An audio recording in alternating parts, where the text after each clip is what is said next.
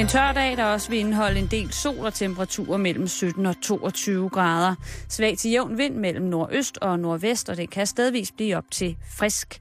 Når vi når aftenen og natten, der bliver det mest tørt og klart vejr, dog vil der være lokale tågebanker forskellige steder. Ved vestkysten efterhånden skyet og diset og ned mellem syv og tolv grader og svag vind. Du lytter til Radio fireogtyve syv, Danmarks nyheds- og debatradio. Hør os live eller on demand på radio to fire syv punktum d k. Velkommen til Halløj i Betalingsringen med Simon Jul og Karen Straarup. Det skal øh, ikke mm. hedde sig, at vi ikke nyder vejret på en ordentlig måde her i Betalingsringen. Specielt ikke efter, som at øh, weekenden jo på sin vis har budt på dejlig, dejlig og udendørsagtigt aktivitetsvejr. Og der vil jeg bare lige starte, Karen, med at mm. sige først. Måske har du allergi. Ja.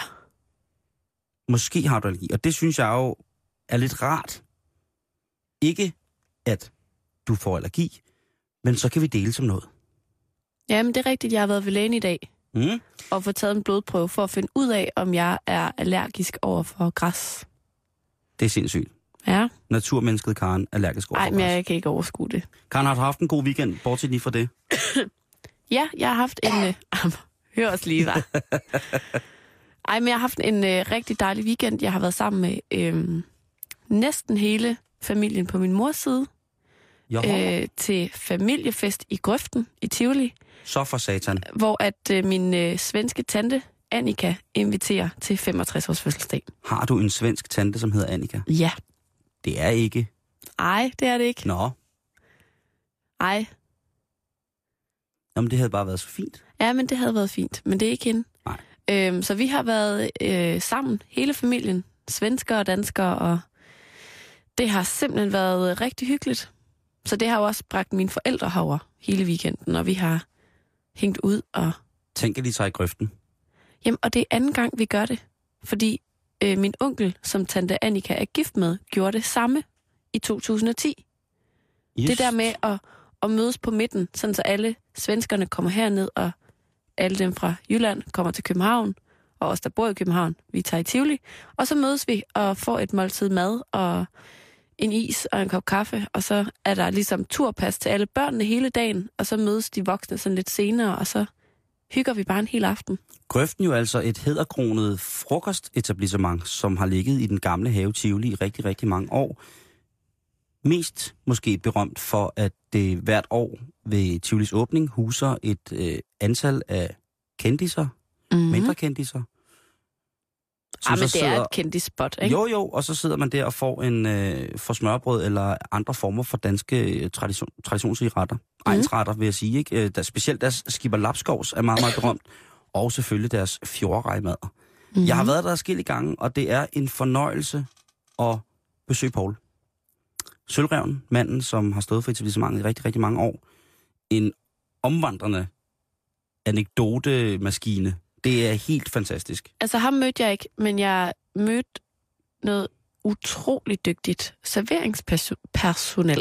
Ja, de er skidesøde. Ah, men det var, det var virkelig hyggeligt. Øhm, så det har været meget, øh, meget familiehyggeagtigt. Øhm, og så, nu nævnte du selv det her med det gode vejr. Ja. Der er et tilbagevendende problem for mig hvert år, når vi når den her tid. Og nu er det sket, Simon. Når det er varmt, ikke? Ja. Så hader jeg at gå med strømper. Ja. Så jeg har bare taget alle mine sko. Yes. Jeg vil det... gerne advare mod klipklapper. Ja, men det betyder, at jeg har kronisk, ekstremt sure tæer hele tiden. Og du... alle mine sko lugter. Har du slet ikke lyttet med, hvad jeg snakkede om i sidste uge? Fra, Nor- øh, fra, fra i torsdags nyt i Norge? Jo, men jeg, jeg skal ind på den der hjemmeside. Hvad var det, den hed? lugt punktum n o, L U K T punktum n o. Og er der sprogbesværligheder, eventuelt nogle ting, du ikke forstår i det norske skrevne sprog, så spørg min far. Altså, jeg ved godt, at der, at der er større problemer ude i verden. Ah, ah det ved jeg nu ikke. Jeg synes, men det er, det er begyndt at gå ud over mit sociale liv, fordi de lugter sådan lidt af ost. Ja. Sådan lidt sødt. Lidt salt. Lidt pikant. Det er så ligesom... Kan, øh, kan du lugte det? Jeg har lige taget min sko af. Karen, igen er vi tilbage, hvor vi startede. Allergi. Nå ja, det er rigtigt. Ja, du kan, du kan hive øh, den nordsvenske grybaost frem foran mig og gnide den op under min... Øh, du kan smøre den hele natten, lige under på min overlæbe, under min næse. Og jeg vil ikke kunne, altså... Farmors fitta, den vil kunne smøre ud under min næse, og jeg vil intet kunne lugte. Jeg begynder så småt at få min lugtesans tilbage i løbet af september, når den ja. danske natur afblomstrer lige så stille. Men der har jeg så fået strømper på igen, ja, kan man jamen, sige, så, så er vi ud over det problem. Jamen prøv at høre, der, prøv, Karen, der er ingen problemer, der er kun ting, vi glæder os til. Der er kun løsninger. Der er kun, det sagde jeg ikke, det sagde jeg ikke. Fordi det, det er fandme også løgn. Nej, men det er faktisk, det er bare irriterende. Så det, mm. det, det har været sådan en weekend, hvor at det har været skidehyggeligt med familien og alt det der, men at jeg sådan... Jeg har siddet op på mit køkkenbord med fødderne i min køkkenvask. Jamen altså, fem gange tror jeg for at vaske fødder imellem skoskift, fordi det, du kan ikke være i lokale med mine bare fødder lige nu. Øh, prøv at høre, Karen. Og rense våddragt. Våddragt kan også komme til at lugte øh, surt mm. på mange måder. Måske fordi nogen vælger pisse i deres våddragt, men det kan også bare lugte mærkeligt. Ja. Og der bruger man altså sådan noget, der hedder rotalon. Ja. En opløsning. Ikke koncentreret rotalon, det kan godt være, det er det, dine fødder har brug for. Måske skulle du bare prøve at jamen, komme dine fødder i, i rotalon. Ja. Øh, Hvordan har din weekend været? Jamen Karen, det kunne, her kunne komme til at lyde fra et, et, et dansk højrefløjsparti, det her, hvis vi skulle beskrive et weekend. For jeg har været på skovtur i Dyrehaven. Ej, det lyder hyggeligt. Ja, det har også, det var sindssygt hyggeligt. Så du har været i Tivoli, og jeg har været ikke på, men tæt på bakken. Jeg har været i Dyrehaven på kæmpe skovtur sammen med...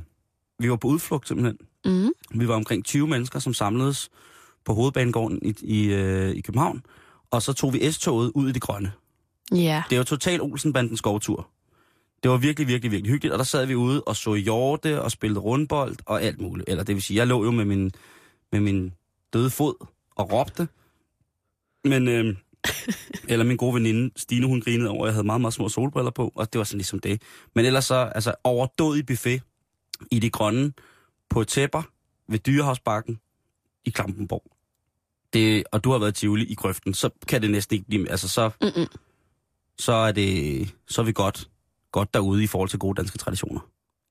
Noget andet, Simon, som øh, rammer mig den her weekend. Ja. Og jeg er simpelthen nødt til at dele med dig, og med dig, kære lytter. God idé. Fordi at jeg har undret mig over noget igen. Oh, I sidste uge, der undrede jeg mig over det der med, hvorfor er det, at vi ikke altid siger hej til folk, vi kender? Ja. Jeg prøvede det så sent som i går. Igen? Ja, hvor jeg kommer gående sammen med en af, af mine venner, så går vi forbi en, vi begge to kender, og så lige da vi er gået forbi, så kigger vi på hinanden, sådan, hvorfor sagde vi ikke hej? Så fik vi mega dårlig samvittighed. Nå, men det var ligesom... Øh, Begynd nu bare at sige hej, Karen, og ah, vend noget... om. Ja, men jeg... Og så bare råb, jeg ved, prøv at høre, Karen, jeg ved, du kan pifte. Ja. Så bare lige vend om, og så bare lige en hånd op og vink. Så kan du ikke have dårlig samvittighed mere over. Fra i dag af, så skal det ske. Ja. Noget, noget jeg så har undret mig over den her weekend, mm-hmm. som har hentet mig. Åh, oh, Gud. Det er øh, måden, man kan blive øh, talt til, for at sige det pænt, når man bevæger sig ud i cykeltrafikken. Og, og nu skal jeg beklage, hvis det bliver lidt sådan københavneragtigt. Men det er altså her, jeg cykler mest rundt. Og det er måske også mest sådan et storby-problem. Fænomen, hvad man nu vælger at kalde det, ikke? Men jeg har bare prøvet flere gange på samme weekend, Simon, at blive talt så grimt til af folk på cykelstien. Og jeg har, jeg har sat mig ned, og jeg har spurgt mig selv, var det fortjent? Altså folk, der bare står på cykelstien, eller folk, der cykler med cyklister? Med cyklister. Okay. Og jeg har sådan spurgt mig selv, helt ærligt Karen, var du ikke lidt udenom det? Og jo, det var jeg. Jeg har to eksempler, og begge gange er det måske også mig, der fucker lidt op i trafikken. Ikke? Okay. Så, så fair, fair nok. Men det, jeg undrer mig over, Simon, det er, hvad det er, der sker, når man så ligesom skal have sådan overdrevet meget skæld ud. Første eksempel, ikke? Ja. Jeg kommer gående, øh, gående med min cykel. Jeg trækker ja. min cykel, og så skal jeg ligesom over, du ved, sådan en vej ja. i et, et T-kryds. Mm-hmm. Fra det ene fortov over til det andet. Yes. Og der trækker jeg cyklen ud på vejen for at gå over til det andet fortov, og der er så en cyklist, der skal dreje til højre, som så råber ind i hovedet på mig, om jeg er fuldstændig idiot, og at jeg da for helvede skal se mig for kraftedme. Og så cykler oh, han videre. Oh, oh, oh. Og altså noget helt andet. Jeg er lidt i tvivl om, hvem der skal holde tilbage for hvem her. Om er det mig som fodgænger, der skal holde tilbage for højresvingende cyklister? Øh, der er det, der hedder højre vigepligt, så det vil jeg tro, det er. Ja, nå. Men i hvert fald... Med mindre, at der selvfølgelig er en fuld stop, fuld optrykken stop, altså hejtænder, så skal han jo som kørende ja. i hvert fald stoppe og orientere sig, og hvis du er fodgænger, så tror jeg vist, at det er den mindste i trafikken, der vinder et eller andet sted, øh, ja. når der, hvis det ikke er lysreguleret. Jamen, jeg kan nemlig ikke huske det præcist. Nej. Men, men... Du, har jo, du har jo, når du kører ud i T-kryds, så er det jo, hvad det hedder... Men jeg krydser ligesom T'et. Altså, jeg, jeg, jeg krydser den, det lange stykke ja. i et T. Ja, ja, ja. Hvor han drejer ned af T'et, mm. ikke? Uanset hvad, så skal jeg faktisk være helt ærlig og indrømme, at jeg, jeg blev en lille smule ked af det. Fordi han var så voldsom, og fordi han var så sur.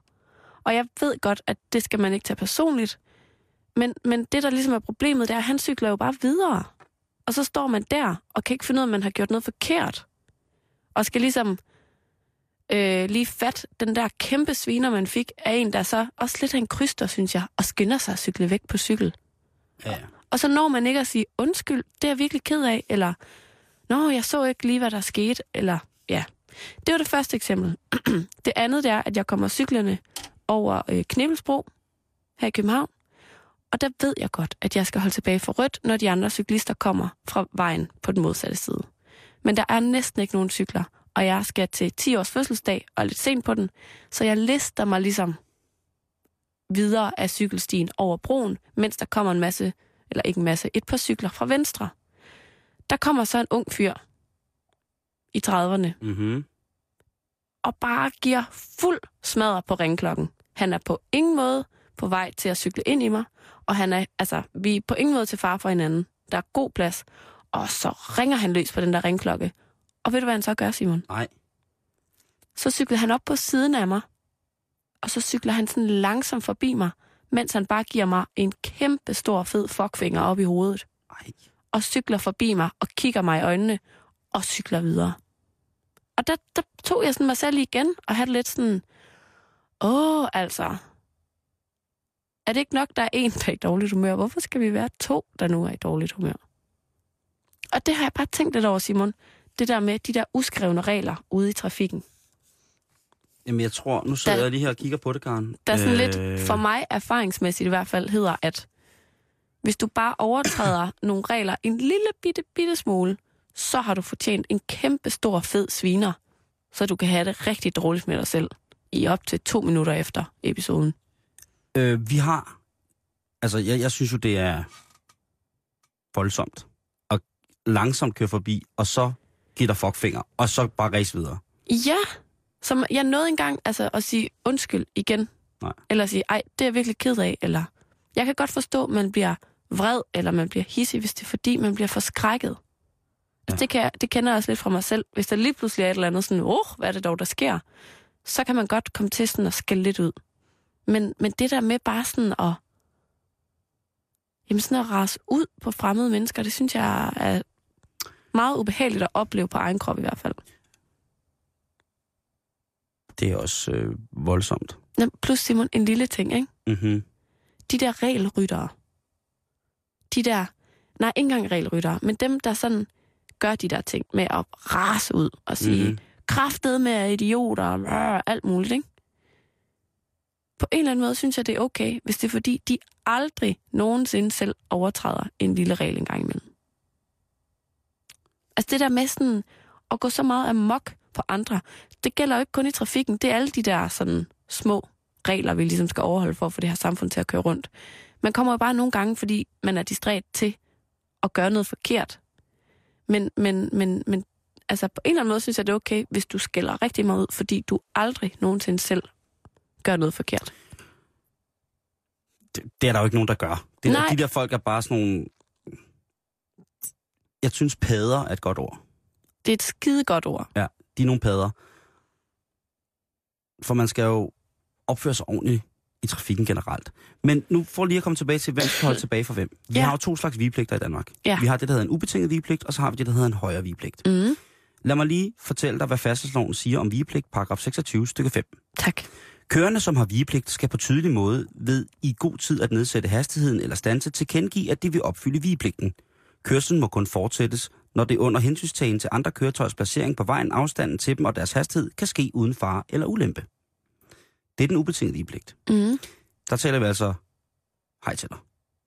Nej, ubetinget vigepligt? Øh, ja. Nej, ubetinget vigepligt, undskyld. Øh, for eksempel, hvis du skal ind i en rundkørsel. Ja. Og det, det vil være mærket af ved, ved hejtænder, for eksempel. Mm. Ikke? Så har du højere vigepligt. Mm. Færdselsloven siger om højere vigepligt, paragraf seksogtyve, stykke fire. Når kørende i andre tilfælde færdes på en sådan måde, at deres færdselsretninger skærer hinanden, har føreren af det køretøj, der har det andet køretøj på sin højre side, vigepligt. Deraf højere vigepligt. Okay, så hvis jeg skal over en vej, ja. og jeg kommer med samme retning som en cykel, mm-hmm. og jeg som fodgænger skal over vejen, som mm-hmm. han skal dreje til højre af, mm-hmm. så skal han holde for mig? Det skal han faktisk. Hold hvis, nu fast. Ja, hvis du er i god tid og i forhold til forholdene i trafikken, mm. synes, at det er sikkert at bevæge dig ud i, i det kryds der, ikke? Jo. Det er også mærkeligt, men altså første gang jeg, egentlig første gang jeg kører på cykel i København, der kører jeg ved Nørreport om morgenen, meget øh, et, et trafikknudpunkt, der er en, en, en, på et tidspunkt var der kun en togstation og en S-togstation, nu er der også metro. Mm. Er der en bil, der kører ned af en vej, der støder op til den vej, hvor selve Nørreport ligger på. Og der er en cyklist, der kører forbi. Og, øh, eller nej, bilen sker cyklisten af. Og det, der så sker, det er, at cyklisten, han tager altså en, øh, hvad hedder det, et eller andet, han har i sin taske, og så baller han bagruden på den her bil, altså sideruden. Ikke bagruden, men sideruden på bilen. Og så kommer der unævnlige ord ud af munden, og så cykler han bare videre. Og det var egentlig første gang, jeg cyklede med cykelhjelm og nærmest knæbeskytter på rundt ind i København, som sådan noget tretten år eller sådan noget. Det så helt fuldstændig vanvittigt ud. Og jeg var dybt i chok, men mm. man finder hurtigt ud af, at jeg tror, det er et storbysfænomen, Karen. For jeg tror sgu, at alle mulige andre steder, så enten gider de ikke cykle, eller så, øh, så tager de bil. Ja. Eller så, så kender de hinanden så godt, at du ved, eller man kan... Eller så er de en knallert. Ja, så kan man lægge cyklet et eller andet sted, og alle ved, at hvis cykel der er, der bliver ikke stjålet, fordi sådan nogle ting og sager. Ja. Men det er sjovt, du siger det, fordi vrede på cykelstierne har ifølge Ritzau ført til en lidt en hets. Ej, ikke en hets, men, men øh, der er kommet noget ud mellem ribbenene, Karen. Og det er, at øh, ifølge en undersøgelse, som YouGov har lavet for Metro Express, så svarer hele halvfjerds procent af det københavnske øh, cykelmiljø, som er blevet adspurgt, eller dem, der cykler, at de føler sig generet af de såkaldte ladcykler. Nå. Ikke? Det kunne nemt være, at man, man har prøvet at cykle på en cykelsti inde i byen, og så er der, en, en, der er noget vejarbejde, det er for eksempel gode til i København, ja, ved ikke, det er jo sikkert også gode til mange andre steder, men så bliver cykelstien snævret ind i forhold til afspæringen af vejarbejdet. Mm. Og så kan der komme en cyklerne, heldigvis, og gud bedre det, cyklerne med sine unger i ladcykel, to unger med cykelhjelm på, som cykler utrolig langsomt, og klokken kvart i otte om morgenen på en cykelsti i Indre København, hvor alle folk cykler, så kan man altså godt høre nogle, nogle råber, nogle skrig, eller nogle ringklokker, eller noget et eller andet, ikke? Og det er altså, vi drejer, lad os sige, det er for eksempel måske hundrede meters afspæring, hvor cykelstien er, har fået fjernet en fjerdedel af sin bredde. Ja. Det er altså nok til, at folk kan blive pisset fuldstændig sindssygt af og, og råbe, og ligesom at du har været udsat for verbalt genere hinanden. Altså, Æh, så det tager pladsen fra, så du for eksempel ikke kan overhale en Christiania-cykel, eller en Nihola, eller hvad de hedder. Ja, og det er altså, vi taler om de her cykler, som altså er, er med en form for kasse foran, med to hjul udenpå, og så et hjul bagpå, hvor man sådan nærmest styrer med baghjulet, eller med en drejende front. Mm. Og de er ret brede, og de kører ikke øh, som regel særlig hurtigt. Jeg tror ikke på den der undersøgelse. Nej. Jeg har aldrig hørt om nogen, der synes, det var noget problem. Men har du nogensinde hørt nogen, der blev spurgt? Det er ikke det, vi har snakket mest om i min omgangskreds. Nej, vel? Men jeg har hørt mange være trætte af de der racerkører. Mm. Men dem kommer vi til, Karen. For Nå, vi skal okay. nemlig, vi skal, nu skal vi nemlig snakke om cykler. Yes. Hvad hedder det? Øhm... Jeg synes jo, det er rigtig, rigtig, rigtig, rigtig dejligt med de her ladcykler. Mm. Og guderne skal vide, at jeg be- benytter mig selv af en af de mest udskældt, drillede ladcykler en gang imellem. Har du en ladcykel? Ja. Hvad kører du rundt Jamen, med i den? Nå, ja, guitarforstærkere, guitarer og ja, hvor man nu ja. skal øh, ting og sager, køber stort ind. Det er altså noget nemmere og noget billigere at køre på den. Mm. Og hvad hedder det? Øh, det er ikke min. Det vil jeg lige sige. Det er en, jeg kenders. Ja. Som så er permanent parkeret hos mig. Og jeg aner ikke hvorfor. Smart. Ja. Øh, det er også øh, i høj kurs i cykelteorier. Der bliver stjålet rigtig mange ladecykler. Ja, det gør der. Hvis du skal købe en brugt ladecykel, så skal du satse ned med at tjekke, at papirerne er i orden. Nå. Men de her mennesker, som cykler på cykelstien og er vrede over ladecyklerne, tænker jeg, måske er dem, du snakkede om lige før. Racerne. Ah, fordi der er ja. utrolig mange cykler. Lad os bare øh, igen øh, på forhånd beklage, hvis det bliver en smule københavner eller storbyagtigt. Men i København, mm. i det område, hvor jeg cykler i, og det er stort set hele København, fordi det er nu en gang den allernemmeste måde at komme frem på. Ja, og det skal lige nævnes, for eksempel i forhold til Aarhus, at København er jo flad som en pandekage. Så den er jo hurtig og nem at cykle rundt i. Mm. Odense er også god. Ja, men den er, heller, den er ikke så stor, kan man sige. Nej, Ålderen. Jeg har aldrig prøvet at cykle i Aalborg. Mm, dejligt. Esbjerg. Og cykle rundt i Herning. Det ja. er altså... Det er derfor, turen har startet. Nå, Karen. Der er... Hvis vi går ind i den nye... De ting, vi kan finde på cykelstien, de former for cykler. Så er der liggecykler. Mm. Det er de her cykler, hvor folk ligger fuldstændig fladt ned nærmest. Sådan en havde min gamle musiklærer faktisk. Spillede han fløjte? Han spillede mange instrumenter. Nå. Også fløjte. Godt. Så er der ladecyklerne, det er dem, vi snakker om nu. Så er der Long John-cyklerne, altså den gamle budcykel, som man også så Buster Røgård Mortensen køre i, ud med ølkasser. Mm. Øh, den er kommet en ny sporty model, som altså kan cykle hurtigere på den. Altså virkelig sådan ja, et projekt. Øh, virkelig sporty, sporty farver og med skivebremser, og jeg skal ellers komme efter dig. Så er der selvfølgelig fixicykler. Det mm. er de her banecykler, som, øh, som sådan ikke har nogen andre bremser, end den bremse, man selv kan, den modstand, man selv kan stille op med sine ben. Altså, de kan cykle begge veje, og man så må sige, hvis du træder fremad på pedalerne, så kører cyklen fremad. Hvis du træder bagud på pedalerne, så kører cyklen baglæns. Så er der B M X'er. Der er rigtig, rigtig mange i byen, der kører på B M X'er. Det er altså de her små cykler, som man kan dyrke ekstremsport på, hoppe rundt på osv., øh, som har øh, sådan nogle fodstøtter, både for og bag nogle gange, som rager lidt ud over cyk- den normale cykels bredde. Øh, ikke så meget styret er jo også bredere, ikke? Men det kan nogle gange være lidt irriterende for nogen, hvis man holder rigtig, rigtig tæt, har jeg lagt mærke til. Mm-hmm. Mountainbikes, det er de folk, som har cykler med alt, alt, alt, alt for mange gear, som altid starter med at cykle helt vildt hurtigt rundt, i virkelig, virkelig lavt gear, helt, helt vildt hurtigt rundt i lyskrydset, og bare kun rykker sig en lille centimeter, hvor vi alle sammen er, ligesom er fri af krydset. Øh, guderne skal vide, at jeg har set en mand på ethjulet cykel, øh, ja. og det er jo også, kan man sige, forholdsvis... Det er populært, men det er jo også et transportmiddel.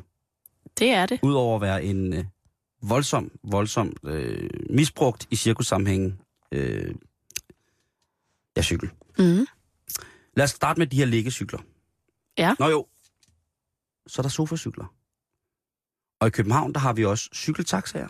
Ja. Som er fantastisk. De fylder da hele cykelstien. Ja, de, det må man sige. Øh, og så kommer vi til sofacyklen, Karen. Mm. Umiddelbart, hvad vil du tro, en sofacykel var? Ja. Jamen altså, i mit hoved, der er det en sofa, der er lavet om til en cykel. Ja. Og, og det... man kan sidde side om side med en, man godt kan lide. Jeg var fuldstændig i samme båd som dig. Og jeg troede mm. egentlig også, det var sådan set, det, det var det, det var. En sofacykel, det må være en cykel med plads til mere end en. Ja. Og ikke en tandem. Jeg kan så fortælle dig, at en, en, en, en rigtig sofacykel, øh, det var et begreb, som startede hos danske cykelproducenter i trediverne. Nå. Og det, hvis du forestiller dig en klassisk damecykel, altså sådan en med en lang buede midterstang på. Hvis, hvis du forestiller sådan en helt klassisk damecykel, sådan en gammel havelåg der, ikke? Som så er blevet presset lidt sammen og strukket lidt ud. Den har sådan en lang, blødt buestel. Og så med et, lidt høj, et højt styr, altså styret er faktisk højere, øh, en del højere end sadlen. Og det kunne umiddelbart godt se ud som om, at den har en lang forgaffel, men det er sådan set bare en almindelig forgaffel. Sadlen sidder man sådan på, på nogle sofacykler, nogle modeller, er der, er der, er der sådan, ligesom sådan en, et ryglæn på selve sadlen. Men sadlen er så langt tilbage, så man sidder, sidder faktisk i sådan en afslappet position, skulle det se ud til. Og derfor, altså en sofastilling? Ja, og der, mm. der ud fra navnet sofacykel, skulle man mene. Øhm, det minder meget om en lowrider. De her cykler, man ser i dag, som er pimpet helt vildt. som er efter motorcykelprincippet lowrider, altså med et bredt baghjul og en lang forgaffel, hvor man sidder helt tilbagelænet med hænderne højt op over hovedet og cykler. Det kunne faktisk godt ligne sådan en, bortset fra den så fra omkring nitten otteogtredive.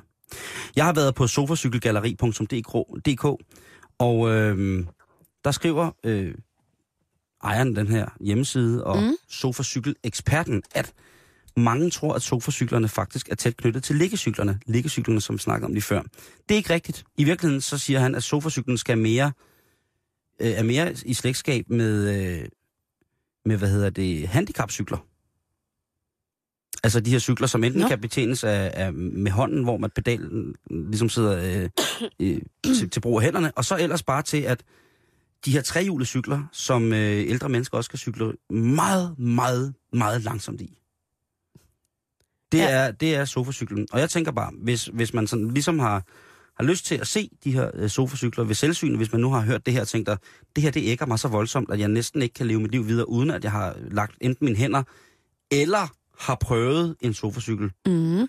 så kan man øh, gå ind på, hvad hedder det, sofacykelgalleri punktum d k, og det er sofacykelgalleri i et ord, s o f a c y k e l g a l l e r i punktum d k, og få blandt andet adressen til Dansk Cykel- og Knaldmuseum i Glumsø, som altså har både en model af Hed Nielsen og Møller Autocykel, man kan få lov til at cykle på.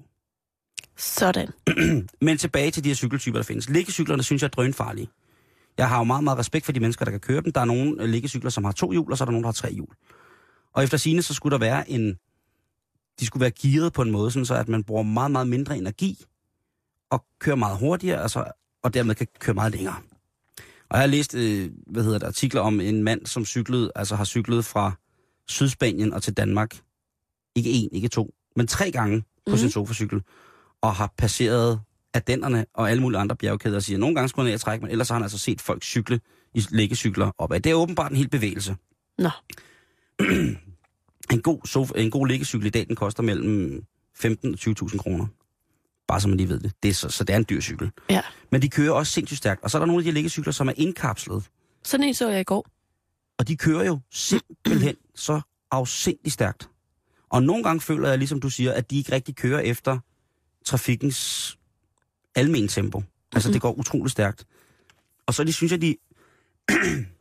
fordi de er inde i min bevidsthed stadig lidt et nyt koncept, så synes jeg nogle gange måske stadig, de er lidt svære at se, hvis de kommer lynhurtigt bagfra. For eksempel på en lang strækning med en cykelsti, hvor der måske ikke er så mange andre cyklister. Så kommer de bare snigende sig ind, og så kommer der bare sådan en bullet forbi en. Og sådan en liggecykel der. Jeg synes, det er en god idé, men jeg synes også, de ser øh, voldsomt ud. Og jeg er faktisk bare meget nervøs for de folk, der kører på liggecykel. Ja, de er meget sådan langt nede. Mm. Et argument for dem, der kører på læggecykel, er, at vi sidder jo faktisk ikke lavere end folk i personbiler. Og hvis folk i personbiler ikke kan se noget, ja, så var vi jo altså også på den. Det synes jeg bare nogle gange, det ser ud som om, I gør. Jeg synes, ja, måske, mere, jeg, jeg synes måske mere, I sidder i sådan øh, Ferrari-agtig højde.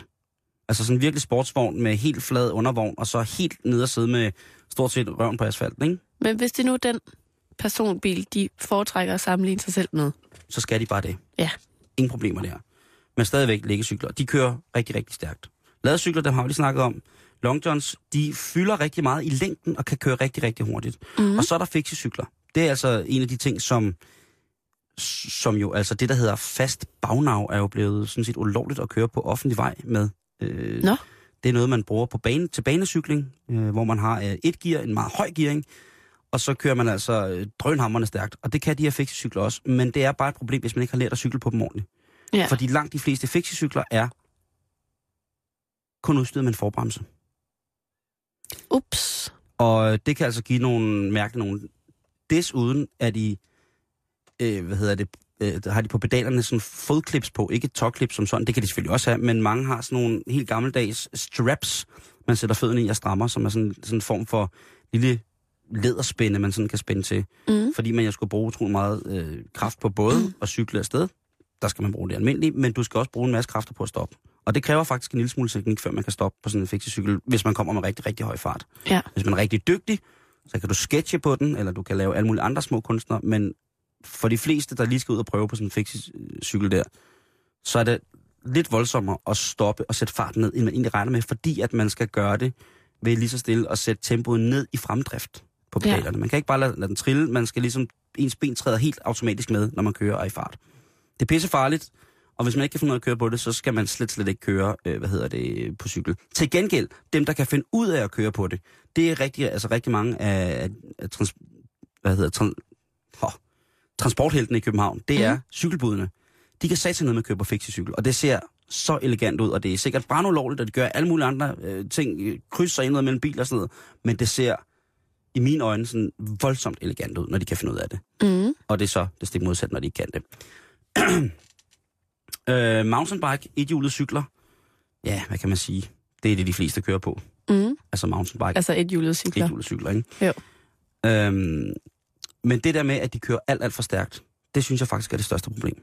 Der kommer jo også folk på racercykler, som jo simpelthen kører så afsindigt stærkt på deres cykler. Og jeg tænker bare, jeg ved det ikke, kære lytter, hvis du ved det, gælder fartgrænserne på cykelstier?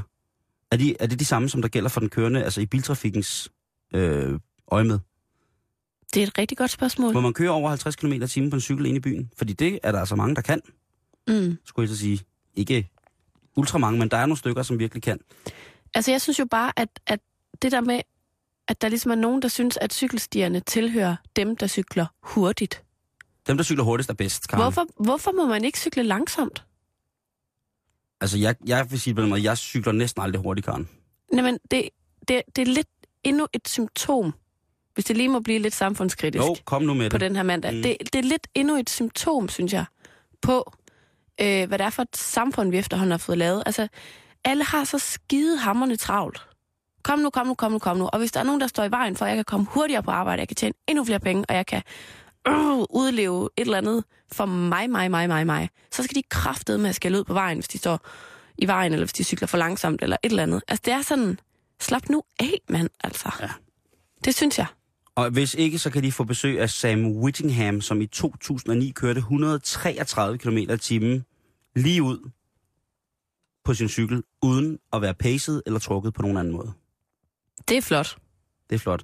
Hvis man så bliver pacet, så kan man tage tilbage til nitten seksoghalvfems, hvor øh, Bruce Bosford, han øh, bliver trukket afsted på en cykel op til omkring øh, hvad hedder det, et hundrede og tres kilometer i timen, hvorefter han bliver sluppet af sin bil og får pace, indtil han kører, hold nu fast, tre hundrede og niogfirs kilometer i timen på sin cykel. Så kan de sgu lære det, hvis vi sætter dem løs, Karen. Slipper dem løs ud på cykelstien. Jamen, det synes jeg er en dårlig idé, faktisk. Ah, hvad? Men så dårlig kan man jo ikke få lov at cykle langsomt. Nej, det er selvfølgelig også rigtigt. Rundt i byen. Men altså, man kunne også bare gøre, Karen, som øh, over tyve tusind mennesker gjorde her den ottende juni i London. De deltog i det, som hedder World Naked Bike Ride. Mm. Det er altså en cykeldemonstration, hvor, man, hvor de cyklede rundt i London, iført deres fødselsuniform. Intet mere, intet mindre. Det er selvfølgelig en bevægelse for, mere, for global mere øh, grøn transport. Men øh, det tænker jeg, har det egentlig været i København? Det ved jeg faktisk ikke, men det har været mange andre steder i verden, ved jeg. Men tænk nu, hvis jeg havde været nøgen. Tror du så, at det har fået lige så meget skil ud? Måske er nogen. Og måske var du blevet bifaldt andre. Ja, jamen det, ja, det, heller, det skal heller ikke lyde som sådan en træls hævet pegefinger. Jeg synes bare godt lige, man kan tænke lidt over, at, at, at det jo ikke er gratis at give en sviner. Der, ligesom, der er en modtager i den anden ende. Det er jo ikke, det er jo ikke en bil, du råber af. Det er et menneske på en cykel. Åh ja, men der sidder vel også et menneske i bilen, man råber af. Jamen jeg forstår dig godt. Jeg forstår dig udmærket godt. Og jeg synes, herfra, Halløj i Betalingsringen, må vi opfordre til og få, få, få sine medcyklister til at grine, i stedet for at føle, at det er nederen. Lige præcis. Apropos nederen, Simon, mm. så er det en ganske særlig uge denne uge, der starter i dag. Det er havets uge? Det ved jeg ikke, men det var havets dag i havets lørdags. Havets dag i lørdags? Ja, det var nemlig. Den her uge, Simon, der er det simpelthen Mænds Sundhedsuge to tusind og tretten. Åh, oh, hvad har vi nu? Prostatakræft, testikelkræft, nyrekræft, øh, gråstær, vildstær, guldsot, pest i armene, spedalskhed, hårtab, fedme, rygerlunger, øh, vissen hånd, hvad har vi? Altså, ud over alle de spændende ting, I har, så har I jo også, ligesom kvinder, mentale problemer. Nej, det har mænd ikke, Karen. I har? Vi er det stærke køn! Haha! Ja. Vi kan overkomme alt. Vi græder aldrig. Og sover kun to timer om natten for at stoppe og jage og lave ild til jer kvinder og børn og husdyr. Jeg kan godt lide at lave ild til husdyrene. Ja, de skal ikke fryse. Nej. Min elg er aldrig kold. Nej, men Simon, det her det er faktisk et tilbagevendende øh, arrangement. Det gider ikke snakke om følelser, Karen. Og i år, der handler det om mænds mentale helbred. Det handler Som er om, fint. Det handler om, at det går rigtig fint på overfladen, men indeni, Simon, der sidder der rigtig mange små drenge og græder. Og de har ikke nogen at tale med dig om. Nej. Og nu tænker du måske, hvorfor? Hvorfor skal vi have den her uge? Hvad er det for noget, ikke? Ja. Som den macho-mand, du er. Ja, det ikke? Er jeg. Jeg slår hårdt i bordet og, og, og krasser mit navn i jorden. Ja. jeg bor jeg, jeg. Tisser territorier af. På siden sundmand punktum d k, der kan man læse meget mere om det her, men der skriver de faktisk til spørgsmålet, hvorfor? Mænds psykiske problemer er underbehandlede. Kun halvdelen af de mænd, der har depression, er i behandling for det. Dobbelt så mange mænd end kvinder begår selvmord. Mænd kan også få fødselsdepressioner. Der er behov for at være opmærksom på særlige symptomer, der optræder hyppigere hos mænd. Mænd har svært ved at henvende sig til lægen med psykiske problemer. Sundhedsvæsenet er ikke godt nok til at finde og give relevante tilbud til mænd med psykiske problemer. Det er simpelthen argumenterne for, hvorfor man hele denne uge sætter fokus på mænds sådan mentale helbred. Det er løgn. Ej, nu må du ikke græde, Simon. Nej. Jeg tror, det er rigtigt. Og hvor mm. er det dog fantastisk, at vi har fået en uge, hvor vi som mænd, udenom alt muligt form for tabu, altså jeg vil igen, en frit lejtordning, ikke? Jo, lige præcis. Hvor vi mænd øh, uden beregning, alt efter hvad der nu sker i lægekonflikten, kan henvende os til vores læge og sige, prøv at høre, den, der, er noget, der, ikke, der, er ikke, der er noget, der ikke stemmer overens. Og udover at man kan gøre det, så hvis man går ind på sundmand punktum d k, så kan man se en liste over alle de arrangementer, der er hele den her uge. Og det er altså ikke kun en københavner-ting. Det foregår i hele landet, fra Aalborg til Astens og Sønderjylland. Alle er med, og der altså... Og der tror jeg, de fejler det her arrangement. Vil, vil ikke kun holde det i København? Nej, ved at lave arrangementer.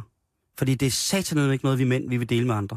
Nej, men der var for eksempel et arrangement, hvor det var far og søn, der kunne komme til en eller anden aktivitet, og så er der foredrag, og så er der alt muligt andet. Jo, men hvis man først som mand, Karen, har en eller anden form for psykisk lidelse, så går det altså også over, ud over din sociale formåen på mange, mange punkter.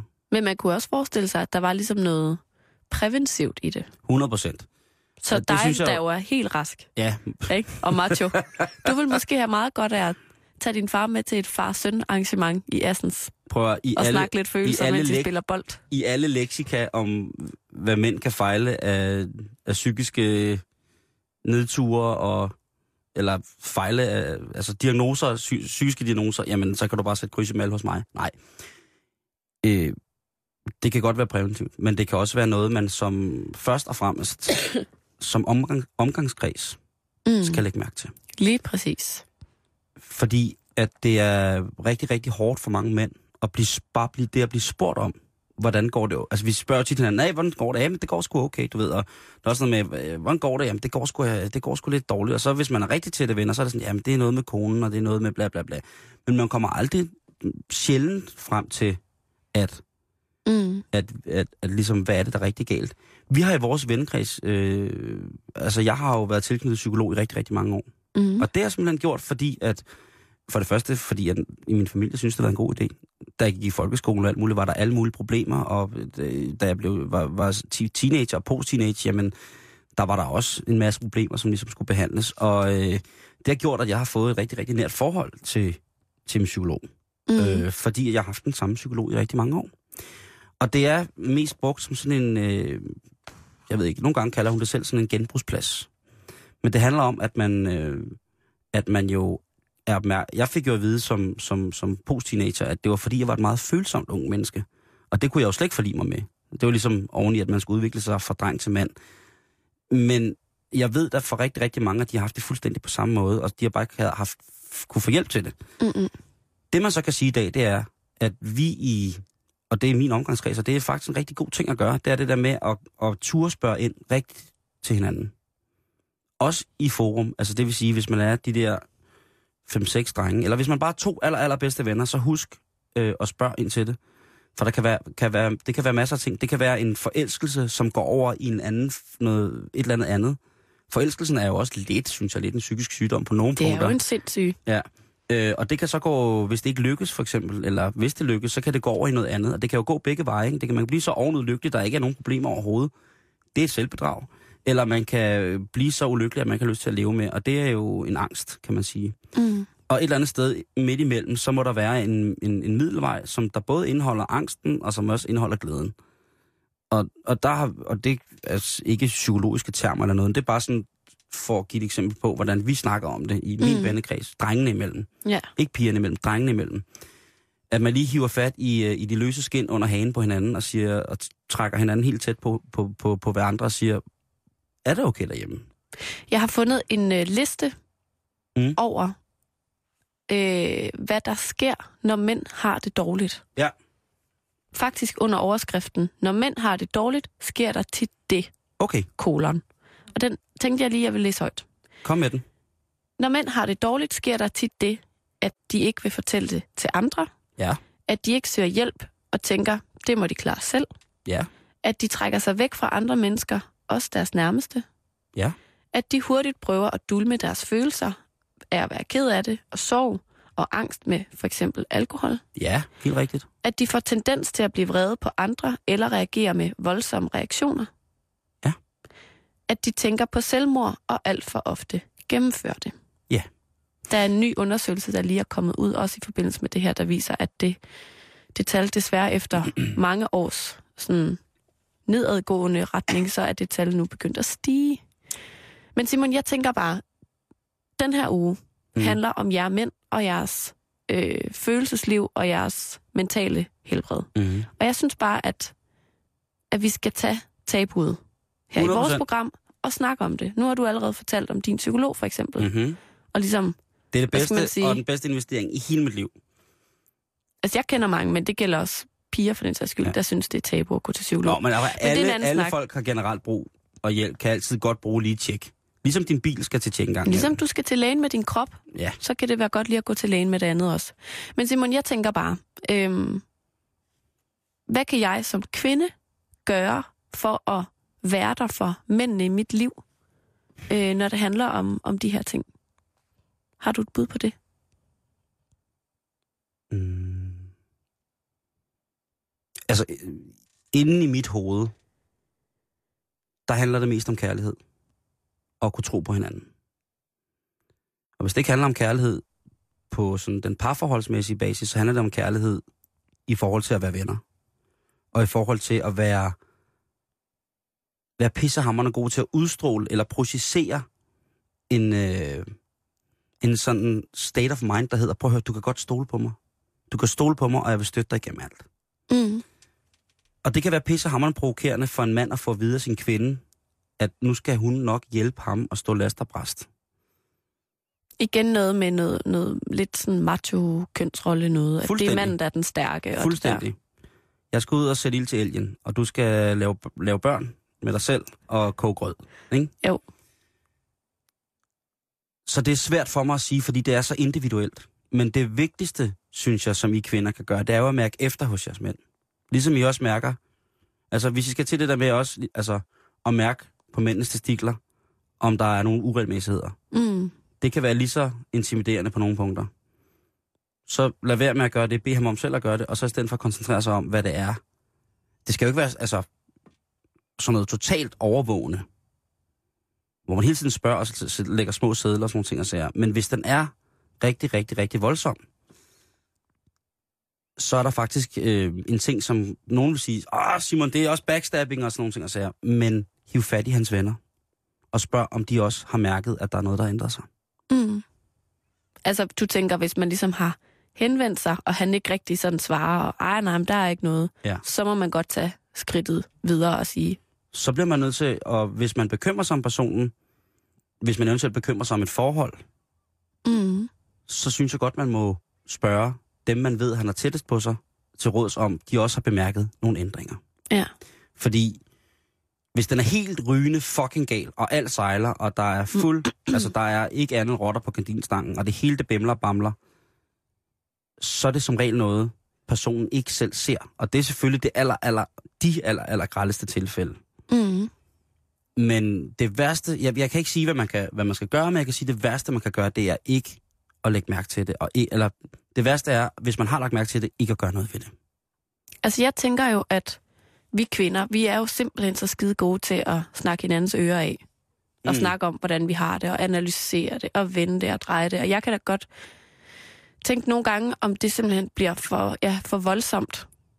Altså fordi, at det synes jeg nogle gange, jeg har oplevet med mine drengevenner for eksempel, eller sådan noget, at det, sådan, det næsten kan blive, ja, som du siger, intimiderende at snakke for meget om det. Mm. Så jeg tænker, om, om, om det også er vigtigt, at, at jeg som kvinde måske også tænker over, hvad det er, jeg spørger om. Og så også tilsvarende. Det skal ligesom, du altid gøre, Karen. Ja, jeg skal altid tænke over, hvad der er, jeg spørger om. Men også det der med sådan at respektere, at, at selvom jeg måske føler alt muligt, og har tænkt over alt muligt, så er det ikke sikkert, at det er det, der foregår Nej. inde i dig. Så at, at man skal måske huske et at tænke over, hvad er det egentlig, jeg lukker op for nu? Mm. Hvor er vi henne? Øh, er vi i en kontekst, hvor at, at jeg kan være sikker på at få et svar? Altså hvis du spørger, Men Karen, det er også hvis du spørger din, din mandlige kollega i kantinen... Karen, det jeg siger til dig, det er... Det er også derfor, det vigtigste i det her, det er at stole på hinanden. Ja. Men for eksempel, hvis jeg spørger dig nede i kantinen, mm. mens du er ved at tage en kæmpe stor skefuld skinkesalat. Mm. Hvordan går det egentlig, Simon? Altså, kan jeg jo heller ikke forvente at få et ærligt svar Nej. lige der, vel? Men, så tænk også lidt om Karen, konteksten, ikke?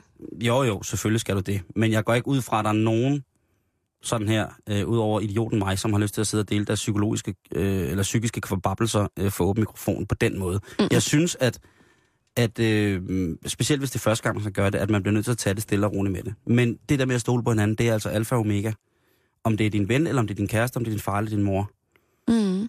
Så hvis du ikke føler det, så føler du heller ikke, at du kan spørge oprigtigt. Og dem, du spørger, føler heller ikke, at du spørger oprigtigt. Mm-mm. Så derfor, så øh, kontekst, timing osv., jo, det er selvfølgelig også det. Men hvis den er helt gal, så er der jo nogle gange, hvor man bliver nødt til at hive for, fat i folk ud af kontekst, øh, eller hvor det er dårlig timing, og så enten føre dem væk, eller hvis de går ned, eller et eller andet. Hvis, mm. hvis du for eksempel får et, et, et, et, et psykisk øh, nedbrud midt nede i kantinen, nu. Ikke? Jamen, øh, så øh, skulle jeg jo ikke bare lade som ingenting og vente, vel? Så bliver jeg nødt til at gribe ind med det samme. Jo. Så man kan sige, at i yderste konsekvens af den, af den psykiske sygdom, så er det jo noget, hvor man bliver nødt til at gribe ind hele tiden. Mm. Og det er jo endnu mere det, desto bedre, øh, at man, eller det desto bedre der, hvor man har brug for hjælp. Men jeg tænker også bare sådan, i forhold til sådan, det der med at blandt venner og sådan noget, ikke? Mm-hmm. Lige at høre, hvordan det går.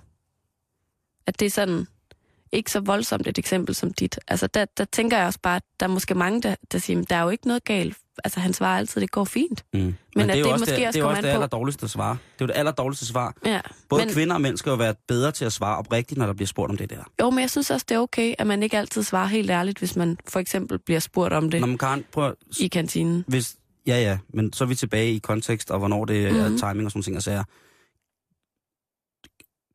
Det, det er jo selvfølgelig rigtigt, det skal man også tænke på, men vi til, igen synes jeg bare det der med, stol, stoler man på hinanden, og er man en rigtig, rigtig god ven, så stiller man også spørgsmålet på den rigtige måde. Og det kan godt være, det er så lang tid at formulere, ligesom da man skulle købe kondomer første gang, men man skal gøre det, mm. og det må tage det tid, det tager. Og hvis man har sat sig for som ven og spørger om det, så er det faktisk det allerhårdeste som ven at spørge om. Fordi så bliver man nødt til at stå fast og blive ved med at rode. Selvfølgelig skal du ikke gå i gang med at lede efter. Altså, du skal ikke gå i gang med en fejlsøgning eller prøve at lægge noget over på folk. Altså, hvis de er meget modtagelige over for, for en eller anden form for, for påvirkning eller sådan noget, altså, så skal man selvfølgelig ikke presse på.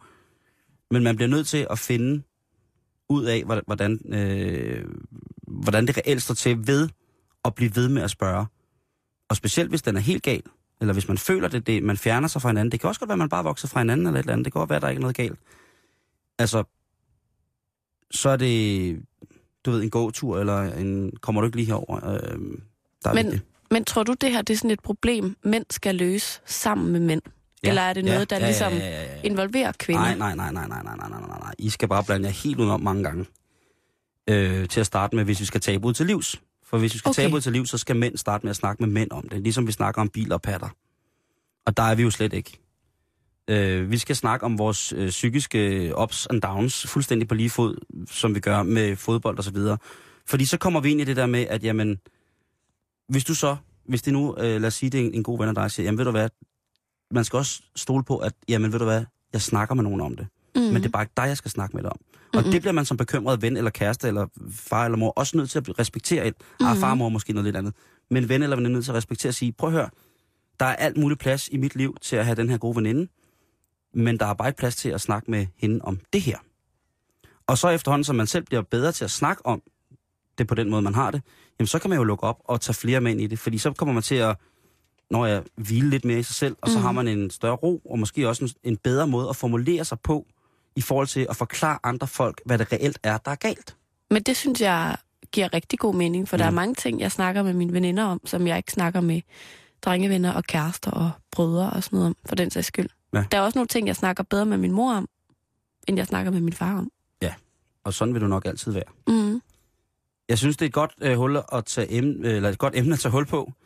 Øh, hvis du har nogle comments eller kommentarer til det her, øh, omkring mænd og, og, hvad hedder det, øh, og, og, og psykiske lidelser, om man så må sige, øh, eller om det tabu, det er for os mænd nogle gange at snakke om det, øh, smid os en besked inde på facebook punktum com skråstreg betalingsringen.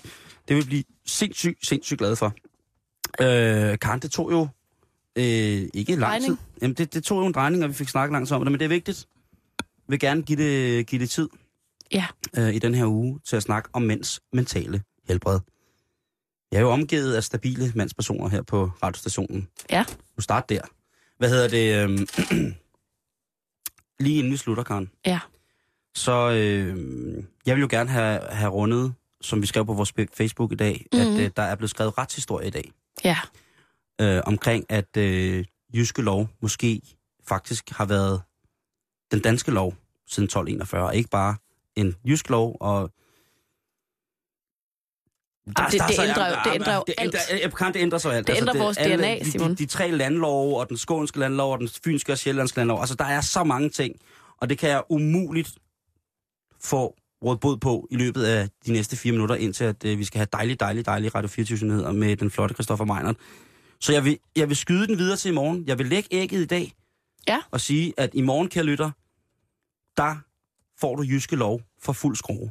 Du roer på det indtil i morgen, Amen, hvor det Karen, klikker, og der udspringer. Lad mig da bare lige sige, at der i Jyske Grundlov noteret fra tolv enogfyrre er, at det er enhver lovligt at plukke en hatfuld bær eller svampe, når man går i naturen. Men alt over en skæppe for eksempel, ville skulle, ja, der ville man skulle på en eller anden måde betale skat af det. Tænk på, hvor mange folk, der på Sjælland har samlet mere end en hatfuld bær.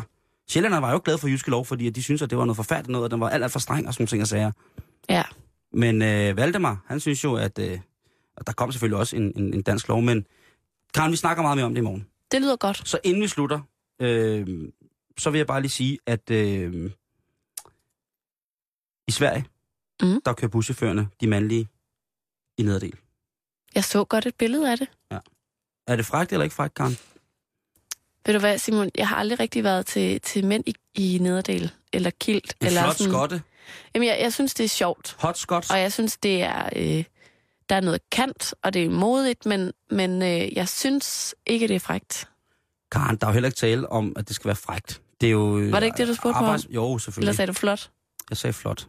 Ja, jeg men tænkte frækt. Siger... Godt. Jeg siger praktisk nu. Ja. For jeg kan som en mand, der har gået meget i nederdel, sige, at når det er rigtig, rigtig varmt, så er der altså ikke noget mere befriende, end at gå i en sarong eller en nederdel. Der er lidt godt, øh, god ventilation. Der er ventilation. Der er ikke så meget, der klistrer til lårene. Karen, det er, øh, hvis man løber med høje knæløftninger rundt en naturskønt område, og t- ellers husker at tjekke sig selv for tæer. Prosit.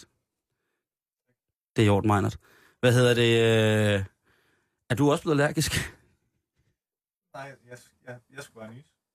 Jeg skulle bare nys. Altså, vi er jo mange herinde, der måske har allergi. Karen har måske allergi, Christoffer Meinert. Jamen, så er jeg glad for, at hun står på den anden side af bordet. Eller, ja, det smitter. Hvor jeg er den mest allergiske i hele verden. Men jeg er virkelig havnet i det hotspot, kan jeg godt fornemme. mm-hmm. Nå, men hvorom alting er, det der er vigtigt, det er, at de her chauffører ikke må have shorts på på arbejde, så nu de tager nederdel på, for det må de gerne. Det synes jeg er sjovt. Det er Arriva, og jeg tror, at der er faktisk også noget Arriva i København. Så jeg vil da kigge efter, hvis jeg skal med bussen her, om de... Øh, om de bærer nederdelen, den mandlige chauffør. Og så vil jeg sige, you go, brother, det er helt i orden. Eller, nogle gange kan det også godt være, at man ser en kvindelig buschauffør, som måske ligner lidt en mand. Ja, så, så, skal, man bare, så skal man bare sige, you go. Så skal man huske, og så undgå at putte køn på. Så skal man huske at spørge, om de har det godt. Ja. Hvordan hvis man har... er klar til at tage imod det, der kommer den anden vej. Lige ikke? Præcis. Har du et mentalt sikkert arbejdsmiljø, kære ven slash veninde, her i bussen? Dig, som måske bruger størrelse seksogfyrre sko og går i nederdel. Er det for meget? Nej, det synes jeg ikke. Jeg synes, det er passende. Og jeg synes, vi skal snakke meget mere om det der hele den her uge, Simon. Om mænd? Mænd og, og hvordan det går med dem. Det skal vi. Og øh, har du en kommentar til mænd og deres mentale helbred? Er vi gode eller dårlige? facebook punktum com skråstreg betalingsringen. Og her på falderæbet fra Karen Straarup Møller og Simon Jul Jørgensen skal der også lige lyde et stort tillykke til kongeparret. Tillykke med de seksogfyrre år. Nu som ægtepar, det er det, det hedder. Og nu der, vi hedder.